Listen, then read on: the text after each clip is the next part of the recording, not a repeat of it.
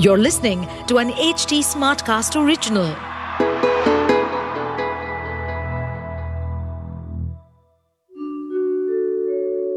आप सुन रहे हैं विवेकानंद की वाणी सुनिए स्वामी विवेकानंद के अनमोल विचार और जानिए जीवन को एक नए दृष्टिकोण से